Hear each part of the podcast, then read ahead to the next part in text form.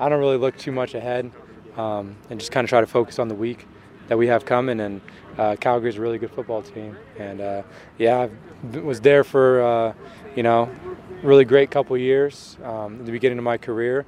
And uh, have a lot of love for the players that are there and the coaches that are there that I got an opportunity to play with. But uh, at the end of the day, it's just uh, more reason to go out there and try to get a victory. Yeah, I, I would say, you know, it is advantageous to understand them and you know played against uh, that defense and uh, you know Monson for a couple seasons, seeing him in training camp, seeing what works, what doesn't work, um, and you know kind of having an understanding of some of their players. But they also have a lot of a lot of new faces.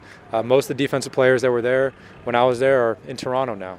So, um, you know, it, it's a different looking defense uh, for the most part. Uh, but, you know, it's going to be fun and challenging to go, you know, face guys that do know me and know some, some of what they might have figured out to be my tendencies a couple years ago. Uh, yeah, I feel like just as an entire team, we're really coming together and piecing it together. We're obviously not there yet that at the end of the game where um, down at the wire we made too many mistakes.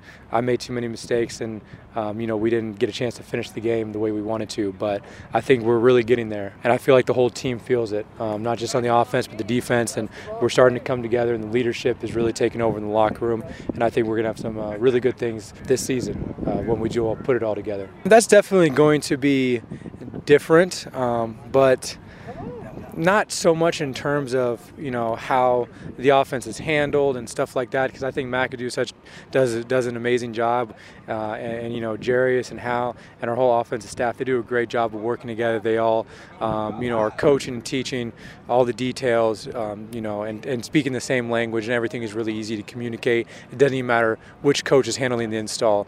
Um, you know we're all on point with everything.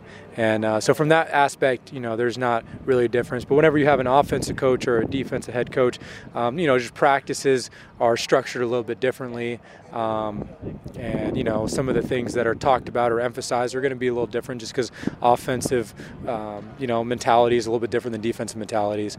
And, you know, a lot of times when you have a, a defensive head coach like Jones, um, you know, it's going to be really good for the team in terms of, you know, how physical we play, um, you know, the kind of energy and stuff we bring. You know, the, the things that defense uh, defenses build themselves off of uh, to make them really good ends up spreading to the rest of the team. And uh, so I think that's a really uh, great positive that we're taking out of being here.